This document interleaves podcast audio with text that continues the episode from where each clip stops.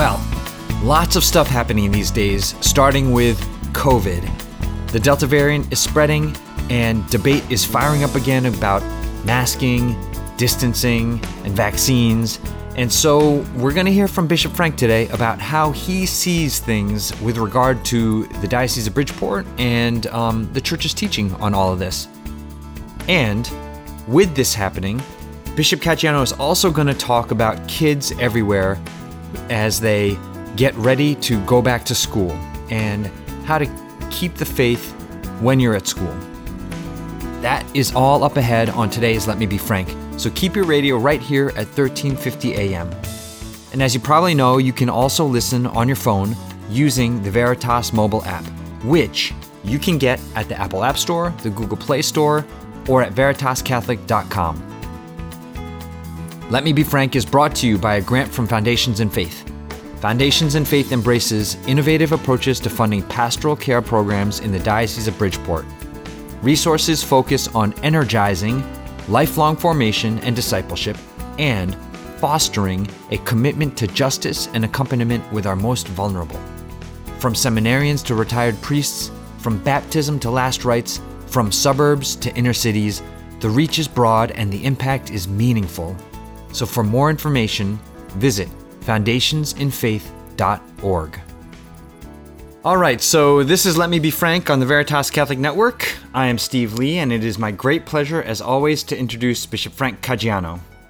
Steve, gosh, how the world changes week by week, right? Uh, up and down, and we have so much to talk about about Ah. COVID, the pandemic, vaccines, so much stuff just in the last couple of weeks. Yeah.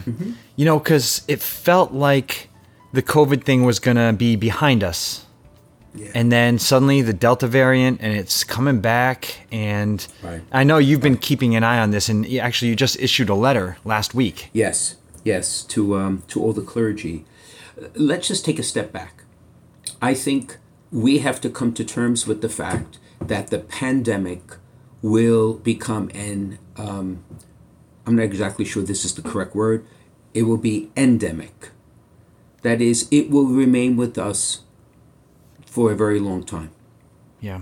and we have to manage how to deal with it because i'm not exactly sure it's going to be quote unquote behind us 100% so um, we need to return to some semblance of normalcy we need to learn the correct lessons from what we have done the last year and a half including the use of technology um, but we also need to have mitigating procedures in place so that we don't have to go into a lockdown because I'm not sure we could sustain another lockdown, both as a church, but quite frankly, as the largest society, because we're not even sure of the psychological effects and sociological effects of the first one. Never mind having another one, Right. right? So, and that complicates this issue. And if I may, to anticipate maybe a conversation we can have in our next podcast, the real fault line here is that there is a legitimate need to discern individual personal choice and also the moral obligation to the common good. And we are skewed as a society to the first and not the second. So that plays a large factor in how we're going to deal with this if this is here for the next 20, 30 years. And where do I need to see the good of the whole as really claiming the need for my attention and my consideration in choices that I need to make so that the good of the whole, more specifically, the neighbor I have next to me, is very much a part of my thinking and my action. Does that make sense? Total sense. Yep. Yeah. And in a sense, that could be the long term grace of the pandemic because we've talked about this before. Maybe next week we could talk about it some more again. Uh, The Western world for 400 years has been moving towards the subject, the person. So, when does that get counterbalanced? When we have open warfare in our in our streets, because everybody's decided they are the the rule of what's moral, what's law, what's true, what's good, what's acceptable. Do we actually fall into chaos? Does society actually completely fall apart when we realize we can't be a nation of 365 million countries? And it may sound strange to do that, to say that, but if there were no laws to begin with, that's really where we're moving towards. We can't go in that direction. On the other hand, people have legitimate personal concerns and rights, and, and, and they have to be respected. So how do we counterbalance? Maybe the pandemic will force this other piece of the equation to come forward and say, but wait, you know, but what about your neighbor? We've talked about that for 18 months. So anyway, that's the backdrop. But Yeah. the Delta variant, the Delta variant is clearly more contagious, right? I mean, I don't think there's any dispute there. Right. And I'm not sure it's more deadly, and I'm not sure it creates more illness. That I don't know, uh, because I'm not a doctor. But I do know it is more contagious. What I also know, that we all know, is that while there is a vaccine available for adults, there is no vaccine available for children. So I joke at home when I go over to vi- visit my great niece and great nephew. And I keep saying, Where are the children? It's all about the children. And of course, everybody kind of looks at me. In this conversation, it is, in many ways, principally about the children. Yeah. To protect our children. Does anybody debate that? That our children should be protected? And they are literally sitting ducks because there is nothing there for them. And they are falling sick in record numbers all around the country because there's nowhere where they are vaccinated or safe, quote unquote, if you want to consider it that. So, a lot of this Delta variant, I am really worried about how it's going to impact children. And we're going to talk about how schools are going to try to mitigate that, right, in the fall. But, all right, so what I issued was just what I considered to be logical, and that is prior to the Delta variant making a real impact in Connecticut,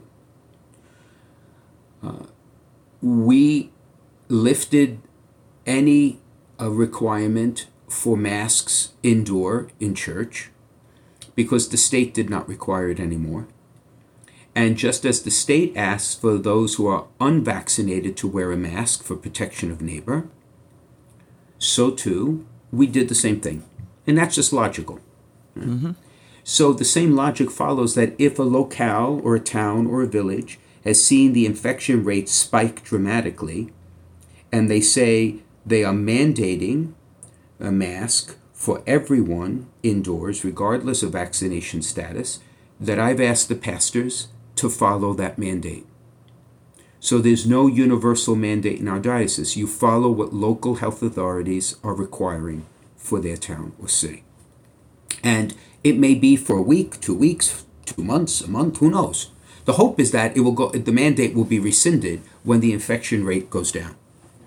So you can have that very strange situation where in one town it's required and the town next door it's not.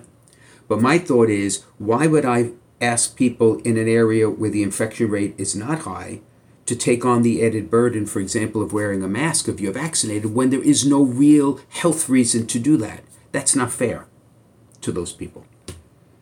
Okay. So that's where we're at now. If you were to ask me what areas have required masks indoors for everyone, I know it's Stamford and I know it's Bridgeport. Someone recently told me yesterday when I was in the parish that, that Norwalk has also done the same. But are there other areas I do not know? I would presume the pastors would know because they, you know, in the local news. Does that make sense? Yeah, yeah, it does. It makes sense. Um, and and yeah, ma- masks are being uh, mandated by uh, towns up in northern Fairfield County as well: Ridgefield, Oh, Danbury, right? Bethel, Brookfield. Are they all required now? yes, Yeah. I, I think Right, it's so just going to be more and more. Right, right. Again, because it's prudent, right? Mm-hmm. For a lot of reasons. Not not only see, a couple of things people need to keep in mind.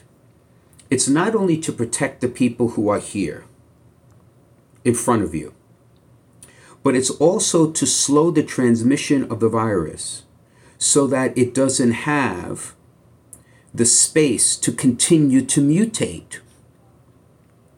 Because the more it mutates, the more it's seeking a way to become transmissionable, to become available to new hosts. In other words, a vaccine doesn't mutate to become less contagious, it mutates to become more contagious. So if we want to get this behind us, we got to eliminate the space where it could be prevalent and continue to find ways to change itself to become more dangerous. So that's the other piece to this puzzle. But the thing I need to remind everyone two other things. Number one is nowhere has there been any discussion of returning to social distancing. Nowhere has there been mandatory sanitation that we were doing at the very beginning because the evidence is clear that the sanitation piece is not needed because transmission of the virus is really aerial. It's through aerosol. It's not through touch. It's very remote that you can uh, uh, be infected with the coronavirus by touch. We should still be prudent, but we don't have to go back to any of those protocols. It's really yeah. just mask wearing is what we talk about. And the other thing I want to remind everyone is if you are not vaccinated, you are still required to wear a mask indoors. That has not changed. That has not changed since June. Right. Now, I must confess, I'm not sure, and it's an honor system. Mm-hmm. I would never advocate prove that you're vaccinated or not. I mean, my goodness, if you're coming to Mass, I presume you're not going to be lying. I mean, why would you come to Mass and sin as you walk through the door? I mean, how would you do that? so I presume everyone is coming with right intention right? So we have an advantage as a church. I can make that presumption. I mean, if you go to Target and they're requiring it, I don't know. I mean, that may be a different set of values, but for us, I presume right. everyone's telling the truth, right? Yeah. To think otherwise would just be awful. To make yeah. the presumption that people are not. I think that's one of the biggest um, worries, though, as as towns and the government starts to uh, start to be more careful with the spread of the disease or the, the virus that I think a lot of Catholics are really worried well, will my church at least stay open? Oh my gosh, we can't close again. We can't. No, no, no, we can't. We can't. It has long term damage. Yeah. To the religious and spiritual life of our people. We can't. The first time, many reasons, we've explained them before, but now we're knowledgeable, we have tools, no, no, no, no, no. To close down would be a, would be awful. Yeah. Mm-mm. Right. Mm-mm. So, but now, go ahead. I'm sorry, Steve. No, no, I was please. just gonna. I was just gonna say now. So, so as you're saying, Excellency, now that we've been through it for a year, and mm-hmm. like you said, last year there were so many unknowns out there that, um, you know, everybody was doing the best they could with the information that they had. But now we have more information. We've kind of seen at least to some degree what works and what doesn't work as much. So I imagine that you, our good pa- our good pastors, are um, more prepared going into any contingency absolutely. plans. Yeah, absolutely, absolutely, absolutely, absolutely. And I think um, it it will rise and fall on the cooperation of our people as well. There's another issue that has come up, if I may, if we have the time to talk about, and that yeah. is this whole question of mandating the vaccine. Okay, so now in all healthcare facilities in Connecticut, if you work in it, you must be vaccinated. There is talk about doing it in schools. There are private businesses that are mandating the vaccine. Right? And that enters into a very delicate area, which I think we should talk about because um, there will be an instruction that will go out um, in very shortly to the pastors and priests of the diocese that will give them guidance on how to help individuals who are seeking a religious exemption from a mandate from the vaccine. Oh, very how good. do you do it and how do you do it properly? Yeah. Okay.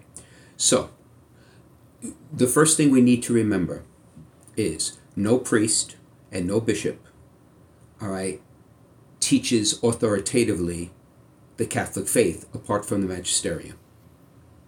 And the magisterium has taught authoritatively through the Congregation of the Doctrine of the Faith and through the successor of Peter that the vaccines that exist to date to fight the coronavirus are morally permissible for Catholics to receive. Moderna and Pfizer, preferably because the controversy of the use of cells from aborted fetuses, that is, the, the cell lines from aborted fetuses from that have been in production maybe 30 or 40 years, that the cooperation with the evil there is so remote that in proportionality they can be per- permitted to be used. And even the Johnson Johnson vaccine, if there is no other vaccine available, in those very restricted circumstances, can be received in a morally permissible way. So that is clearly what the church teaches. But equally, part of the equation is the realization that a Catholic whose conscience is fully informed and after prayerful reflection can arrive at the personal decision to not take the vaccine. Okay. The Holy Father and the CDF have made it clear that that sort of decision needs to remember that it's not just a personal reflection, but that there is a moral imperative for us to care for those around us. That what we do does not affect adversely the common good or the health of our neighbors and friends and even our children. So that when we say a personal decision, in that personal reflection, you do need to look at the larger picture rather than just oneself. But that's part of being informed. That's part of the reflection that you need to go through, right? You have to look at all the pieces of the puzzle. And there are legitimate reasons why a person could choose to do what? To hold themselves to a more rigorous standard than is permitted in faith. And let me draw you a silly analogy. The church says, it's not silly, but I mean, it's not as grave as, as this. The church says that you are to either abstain from meat on Fridays, all Fridays of the year, or to substitute an act of penance, which many Catholics forget to do. But if you have a choice, a Catholic may say, I choose not to eat meat on Fridays because in my in my reflection this is a profound aid to my spiritual life. No one should question that decision at all. Now, it may not be a conscientious decision, right? It's a choice, but nonetheless, you can hold yourself to a standard more rigorous than what the church says you're permitted to do. Now, in a question of this, right? If the church says it's morally permissible to use the vaccine, you may discern reasons in your own life, informed by faith or your personal circumstances, that says, I in conscience cannot do that. The fact that there is a remote connection, even distantly remote, to cells from an aborted fetus, uh, I just in conscience can't do that. I can't cooperate with that and therefore can make the choice to seek an exemption from the mandate based on faith. Now, I do have to offer a word of caution for those who are listening to this podcast. When you talk about remote cooperation with evil, particularly the evil of abortion, my dear friends, there is remote cooperation in many aspects of our lives that we do not allude to. And if you're going to claim you are conscientiously objecting to remote cooperation in one area, then for that decision to be truly informed, how do you hold yourself accountable for remotely cooperating with the same evil in other areas of your life? So, for example, for example, let me give you two examples. In the state of Connecticut, the state finances abortions through its Medicare program. When you pay state taxes, you are remotely cooperating with the actual sin of committing an, uh, the actual sin of someone being paid to have an abortion. How does one reconcile that in conscience? Or the next time you buy anything made in China, anything made in China, which is all over our households, my friends, the Chinese government uses the money collected to specifically pay for abortions of millions of children every single year. You buy that product, there is some remote, it could be extraordinary, but there is some remote cooperation with the evil that is being done to those women in China by the millions. How does one reconcile one's conscience to that? See, so if you're going to reconcile your conscience, we all need to reconcile our conscience on the issue. And I just use that as a caution, not to deter people from making this request, but as a pastor of the church, I have to say, you can't pick and choose where you're going to make peace and where you're not. And there's more examples that I could give. Right? Just like the Hyde Amendment now, right? And the Helms Amendment, which are not going to be passed in the budget. How do we reconcile ourselves to that? Do you not pay taxes? Do you go to jail? What do you do? It's a complicated question. But anyway, so go back to the issue. So this is where it becomes extremely important that people understand how you do this correctly. My friends, the most important thing to realize is your conscience is the deepest is the deepest part of who you are in your dialogue with God and therefore the only person who can speak for your conscience is you. Not your pastor, not the Pope, nobody, you. So any person who is seeking a religious exemption from a mandate needs to recognize that what they are asking for is a conscientious objection based on their faith and their circumstances that they need to make for themselves first. So the letter needs to be written by them, speaking in the first person. I object for these reasons, based on my faith.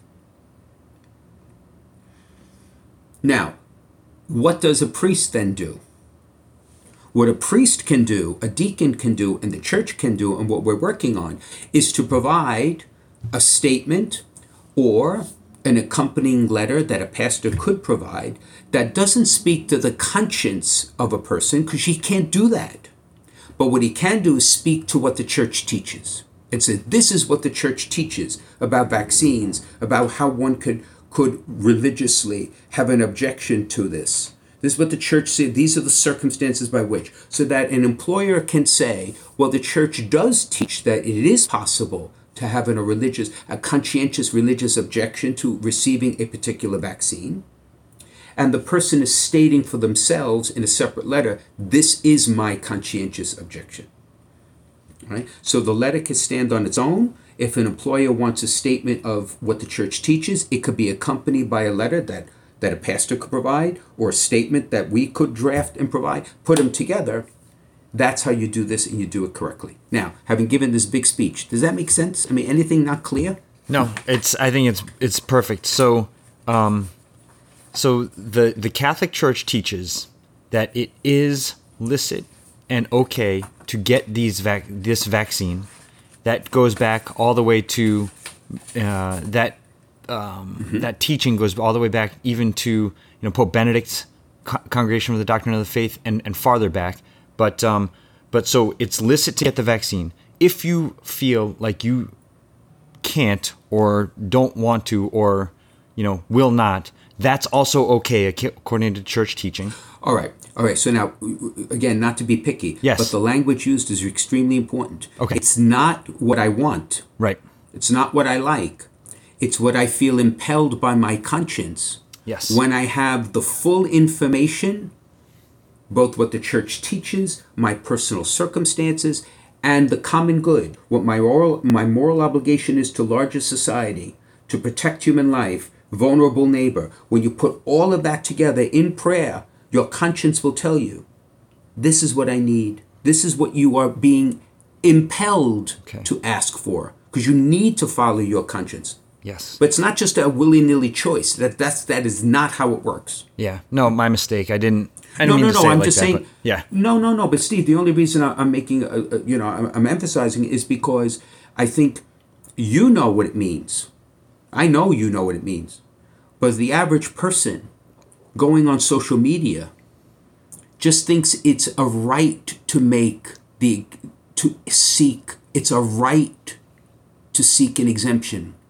Right. No, it's not a right in that sense Right. because they're confusing it with civil rights that you know in the United States we always talk about no no no no no no no the truth is what we're subject to and in conscience knowing the truth in your circumstances you may feel that you cannot in, you cannot do what is being asked of you because you're f- embracing the truth Okay.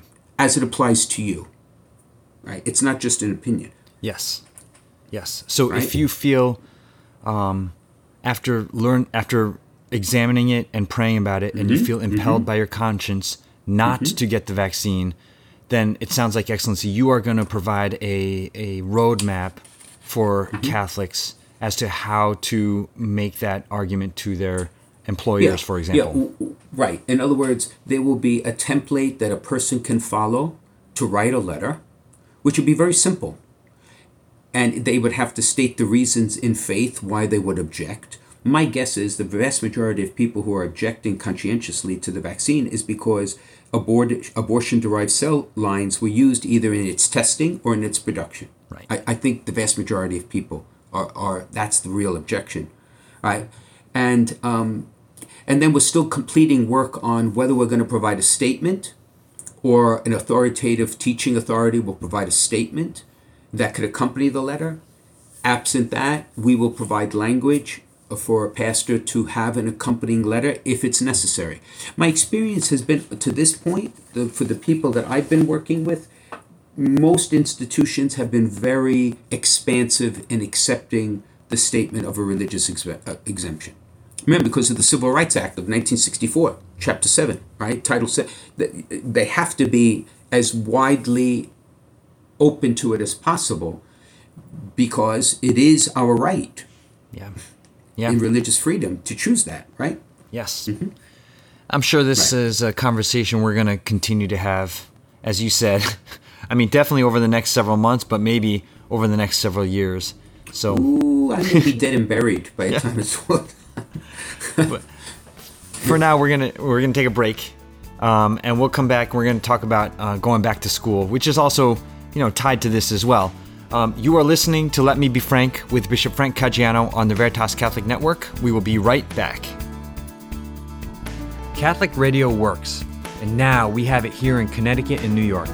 It's been seen around the country that there's no better tool for evangelization. Where there's Catholic radio, the folks who listen deepen their faith, families are strengthened, parishes and communities flourish. So, let people know you're listening to Veritas, tell your friends to tune in, and let's make an impact here for Jesus and His Church. This is Steve Lee for Veritas Catholic Network. All right, and welcome back to Let Me Be Frank on the Veritas Catholic Network.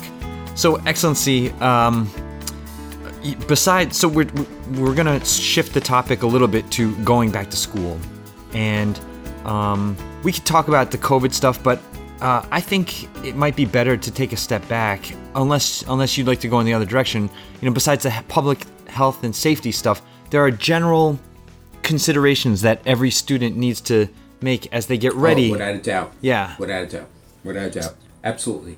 I would just say this, uh, if I may just meander halfway between Mm-hmm. the two, and that is for for our, our children in Catholic schools, they were in person last year. So the transition is, you know, it's always a transition from summer to school. On the other hand, for a lot of our students who were not in our Catholic schools, whatever schools they were, either had hybrid programs or many of them were home, this is going to be a huge transition. Huge transition. And I'm happy to hear that many of the school systems are providing counseling um, services for their students when they return because I think we have to be prepared this time around for two things academic, an academic deficit, and a social deficit. And by academic deficit, I mean that as, as much as it was valiant to try to educate our children online, and I'm sure they learned, it's not the same than being in the classroom. It's just not. It can't be. It just isn't. Mm-hmm. So a lot of these young people are going to come back and they may have to catch up with some of the stuff they would ordinarily have learned but didn't. Or ordinarily retained that they didn't, even if they were taught it. Because it's one thing to teach it and learn it, one thing to keep it in your head. so I, I think it's going to be interesting. Like, how much did our, our young people really retain yeah. from last year? And, and, and it makes me feel terrible because, you know, going to school is, you know, some kids, some, some young people think it's like wonderful, but most of us kind of like endured it, at least on some level.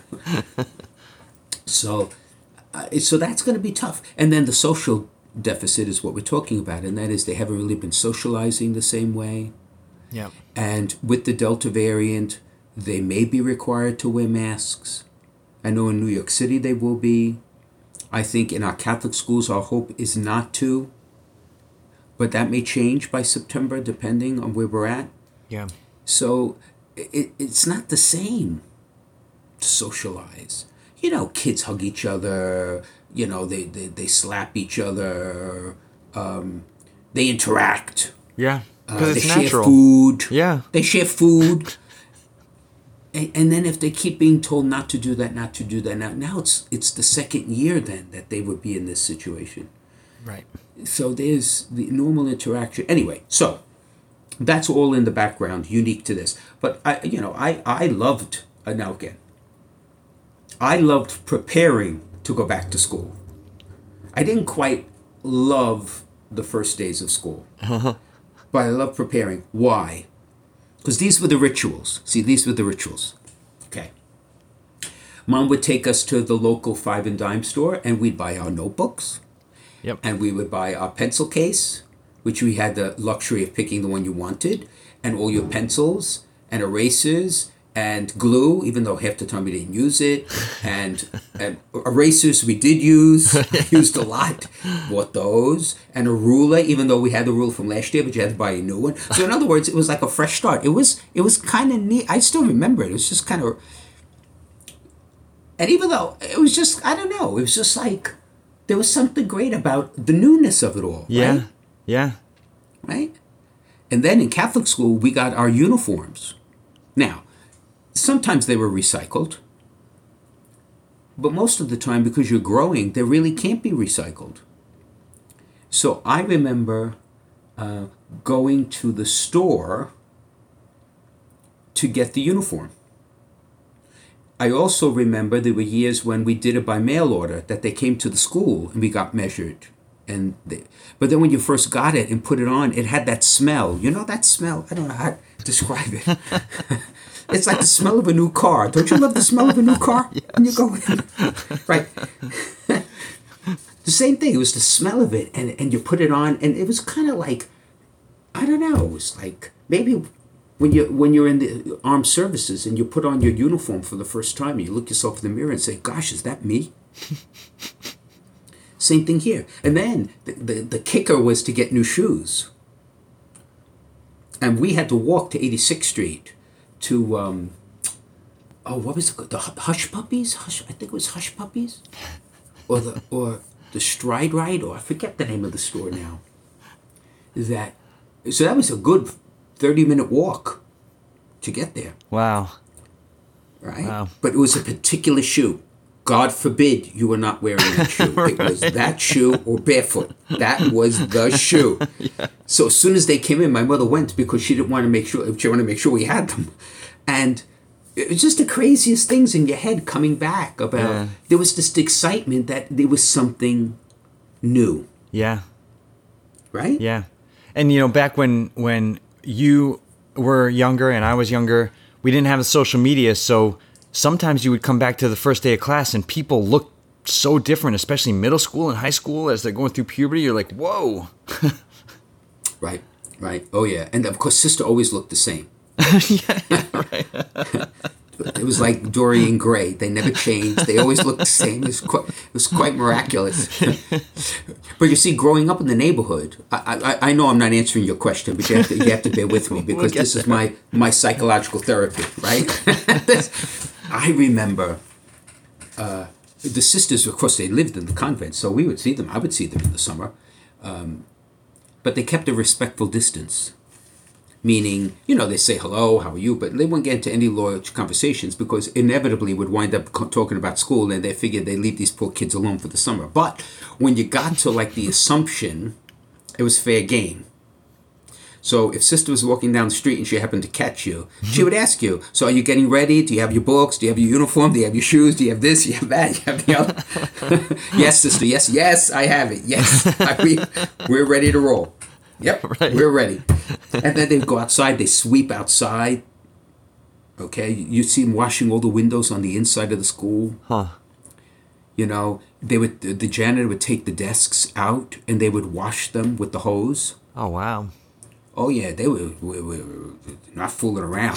they were, and all of that was like the ritual, ritual of going back, right? And then Labor Day was so depressing.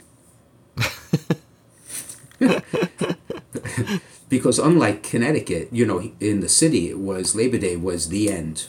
Tuesday, you saw the teachers come back. Wednesday, you were back. Yep. That was it. Yeah.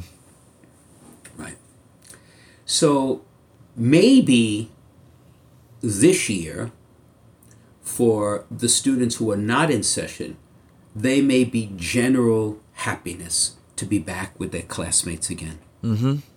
Yeah. This may be a unique beginning to the school year. I'm not sure you're going to find too many, maybe I'm wrong, but too many young people who are going to be just absolutely opposed and despondent to going to school because they're going to be with kids again, their own classmates again, right? Yep. Yeah, that's right. That's right. And maybe that will create the goodwill that they they really will be open to learning in a way maybe they, they weren't before. Who knows? Let's see how yeah. it is. Yeah you know, uh, my and my um my oldest, as you know, is in college, mm-hmm. and so I'm taking him out um, on Friday to drop him off, and he oh. cannot wait to get out there. He spent second semester on campus. Um, and he can't wait to get back out there and see his friends again and, and all that stuff. yeah, stuff. see, that's so that's so good though, especially if you have good friends. If you have bad friends, that's not a good thing. right. But, right? Yeah. But if you have good friends, yeah, because they support each other. And for little ones, so you ask, how do parents and teachers approach school then? How do you? Well, I mean, first and foremost, uh, do what you always done, but this year you got to sprinkle it with a heck of a lot more patience. Yeah. Yep. Patience for the teachers who are going to try to figure out how do you deal with class where half of it may have retained what they learned, half of it did not retain what they learned in this subject. How do you deal with that and still move ahead with the material that's there? Be patient. Be patient with the kids because the socializing, they're going to be bumps along the way. People, some some are going to act out, and I think not to add to the plate of parents and grandparents, but if you attend to your your your child's studies and homework this year in a particular way. Spend time with them to go over their work and to go over their homework because you yourself may not know how much they have retained and not retained. And the teacher will not be able to do it all himself or herself. Yeah. Right? Yeah. Patience. Yeah. And um, and since we have the bishop here with us, I want to ask mm-hmm. you, you know, specifically. Let's start with um, kids heading off to college for the first time or going back to college. What, what's your advice for the kids themselves and also for the parents? How do we keep our kids Catholic in college? It's a great question. And there is no universal answer because much depends on um, the young person in the concrete. Why do I say that?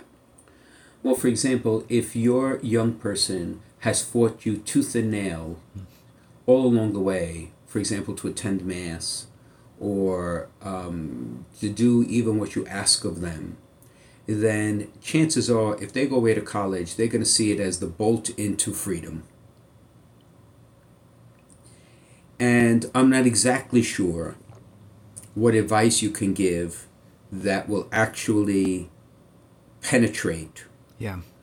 to change the behavior that, absent your discipline, would have been in front of you while they were home. Mm-hmm. So then you have to pray. You have to pray for their guardian angel. You have to pray to their patron saint. You have to pray to Our Lady to protect them and not do anything really stupid. If I could be really blunt. Yeah. Yeah.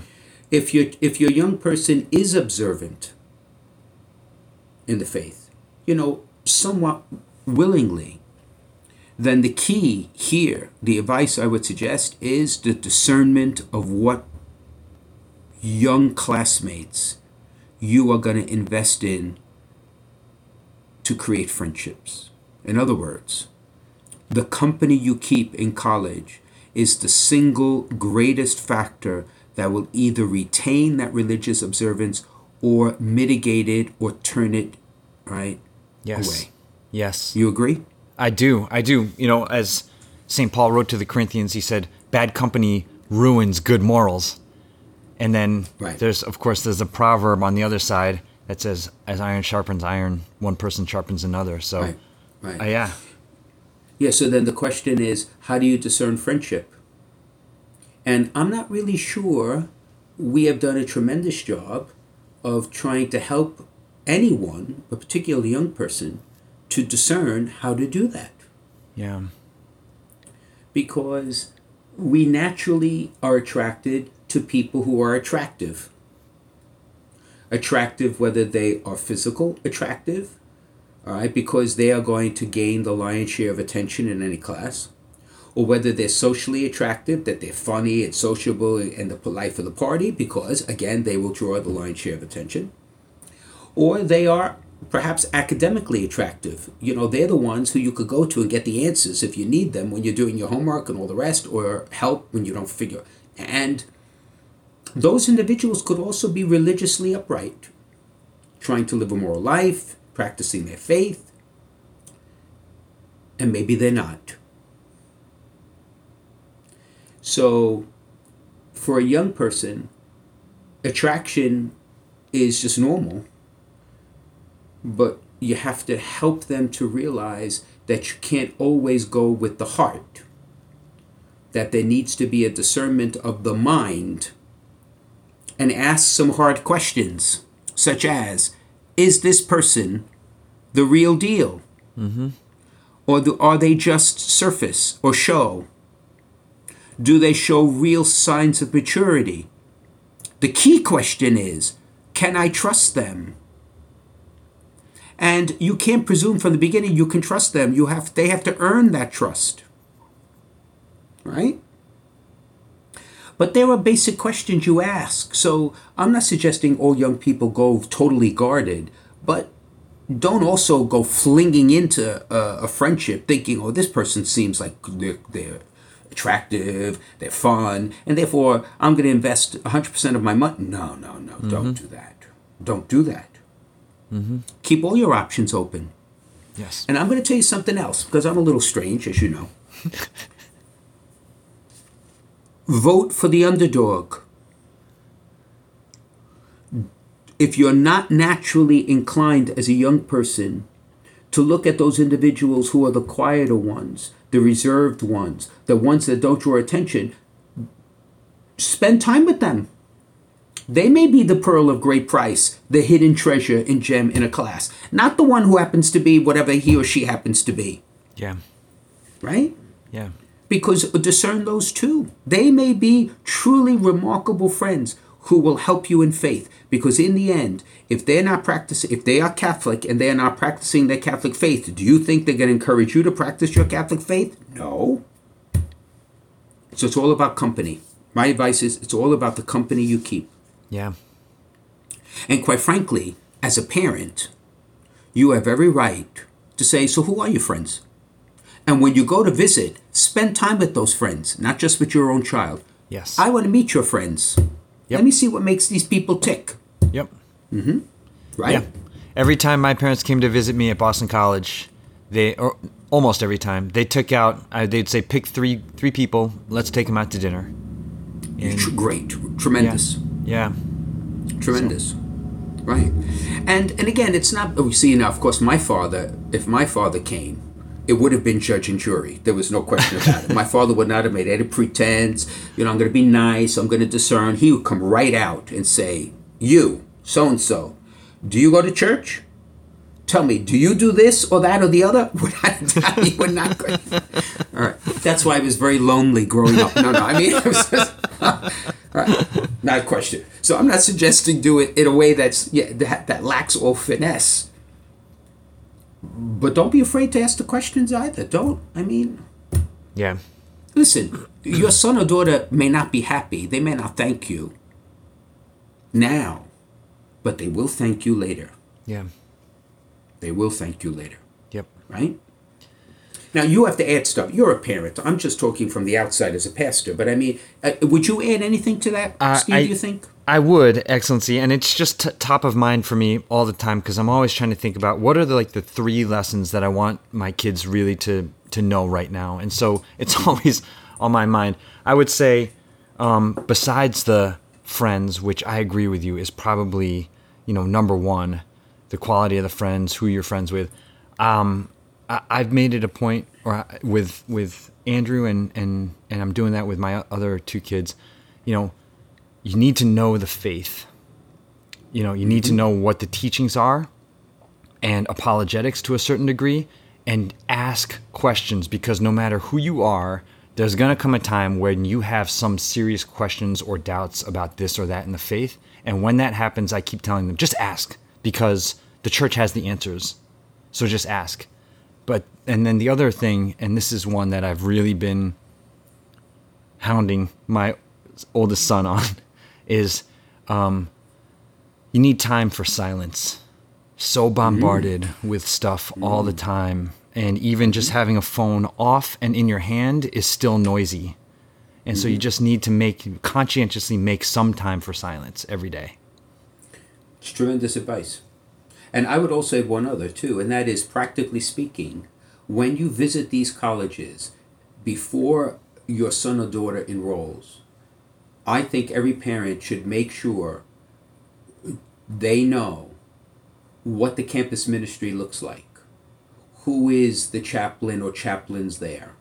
Where is Mass celebrated? Where is it celebrated on Sunday? Yeah, exactly. and make sure their son and daughter knows because let me tell you something if they have no idea of the practicalities it is not going to be the easiest for them to start researching it to go some will yeah. but you're making the path straighter if you already have actually attended mass with them on campus what about that Yes. Yes. Can and you know that rem- so and you said, Excellency, that um, some kids will bolt for you know quote freedom when they get there. I think what I've seen is that also you know a parent can't do anything about that. It's not your fault as a parent, but I think if if you um, so like uh, when I was in college. I was not a model Catholic by any means, by any stretch of the imagination, but the example that my parents gave for me when I, when I was growing up, and um, and the faith that they gave to me, still acted as some sort of an anchor for me. Even as I kind of went this way and that way, I was I still had them as almost like the lighthouse in the harbor, and so I always knew where land was. So whatever your kids do, it's it's not your fault. Um, just be the lighthouse for them. Yeah. that makes a lot of sense. And sometimes, I mean, in the ideal world, it should be your parents. But sometimes it's not. Yeah. So, who is the person in your life that is your inspiration or your guide or um, the person you admire in faith that you don't want to disappoint or comes to mind when you may be having to make a choice and said, if Father X or Deacon Y or Sister Z or Mom or Dad or my Aunt Mary was standing in front of me, what decision would I make? Right. Yeah. L- l- let me ask you, Excellency. Um, you know, the faith, obviously, it's just as important, if not more important, um, uh, also for our, our, elementary and high school students. Mm-hmm. What do you recommend that they, the students themselves, and the families do throughout the school year to, to help them? Oh, the key, without a doubt, the number one thing that they need to do is bring their children to Mass. Period. Uh, it, it, that is not an onerous ask. It's the obligation of witnesses of faith, which who are, who are parents. But you, whoever you happen to be, need to make the highest priority in your weekend that you bring your children to Mass because you are setting the stage for the graced encounter of Christ with your son or daughter. As much as we want to bring our children to faith, we as parents or spiritual parents, as I consider myself, right, a spiritual father. Yes. It's not our work, it's Christ's work in the power of his Holy Spirit. And to the extent, like you suggested, creating silence, you're suggesting that, not so that they rest, but that they rest in Christ. Yes. That they have an opportunity to, to hear his voice eh, with the cacophony of noise and trash that's out there. Well, the same thing at Mass. So you put him in front of the Lord, like the Curé of Ars, and then He'll do the rest. So that, uh, hands down, forget everything else. Bring them to Mass every Sunday. Yeah, amen. Yeah. Um, and, and I would actually also say, Excellency, just like you said with the college kids, the friends, making sure your oh, kids have the right friends, right. you know, for the rest of the week. Well, actually, there's a nuance. Okay. And forgive me for raising this, but for elementary and high school students, but particularly elementary school students, it's not just their friends, but the parents of their friends. Hmm which is different from college. Because right. they will be invited into their homes. And you can have a good kid, forgive me for putting it this way, who could have really lousy parents. Because he may have remarkable grandparents who are his or her witness of faith. And when they come into those homes, those parents will expose them to not just their religious practice, but to their beliefs and to their values. Mm-hmm. And they are role models. Yes. By virtue of being someone's parent. So, not to be, I, I don't want to sound as if I want parents to be paranoid, but they need to ask the question all right, my little Tim is friends with this little boy Joe, and Joe seems like a really nice kid. But his parents smoke marijuana. I'm making this up. or uh, do I want my kid? Do I want my son in that house? Yeah. Yep. Yep. Does that make sense? Yeah. Yeah, it makes sense. Because when they're little, it's a package deal. When you're in college, it's really more of an adult to an adult sort of friendship. That's right. Yeah. Okay. Um, all right. So that's great. Then we're going to take one more break, Excellency, and uh, and we'll come back with a listener question. This is Let Me Be Frank with Bishop Frank Caggiano on the Veritas Catholic Network. Why do we need Catholic radio? Because not everybody's sitting in front of a computer or watching their television set at home. How about when driving to work? How about while at work at your desk? Catholic radio's there for you. I may be a Catholic priest, but I'm still a student of the faith. And Catholic radio helps supply good material, whether it be a question and answer format show, whether it be a show itself on doctrine or theology. I myself, as a priest, am always learning. Welcome back to Let Me Be Frank with Bishop Frank Caggiano we have come to the point of the show, Excellency, where we have a listener question. And so, mm-hmm. Here it is for this week. Can you recommend a book or program of study to help increase my devotion to Mary? Amen. Absolutely. Without a doubt. Okay. The book is called A Year with Mary. It is daily meditations on the Mother of God. And the author is Paul, and his last name, I'm not exactly sure how to pronounce, I will spell it T H I G P E N. I'm not sure how you would pronounce that. Yeah. Thigpen? And it's published by St. Benedict Press. And what it is, it is 365 excerpts from the spiritual masters throughout the history of the church, only on Mary. So, St. Ignatius, St. Alphonsus, um, uh, St. Thomas Aquinas, uh, St. Francis de Sales, uh, St. John Paul II, every day. And it is a beautiful book. And it's a single page. There's a quotation, right? A single page, and then there's a closing prayer and something to consider the whole day. So you can make a part of your prayer.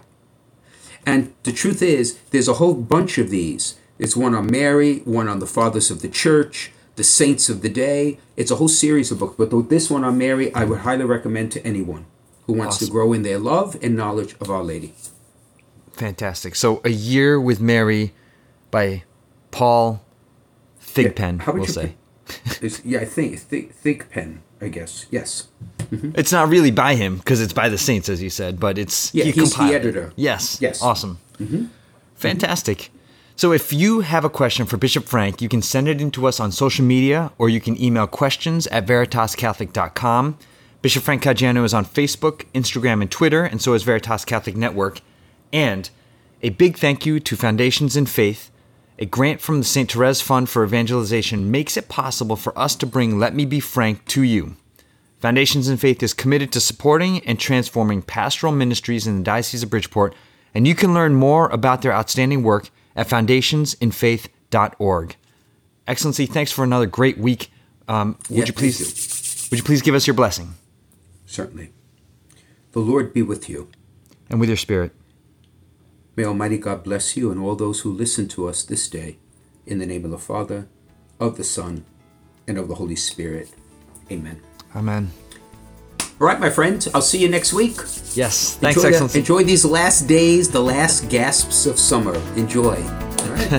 you too, actually. All right, God bless you.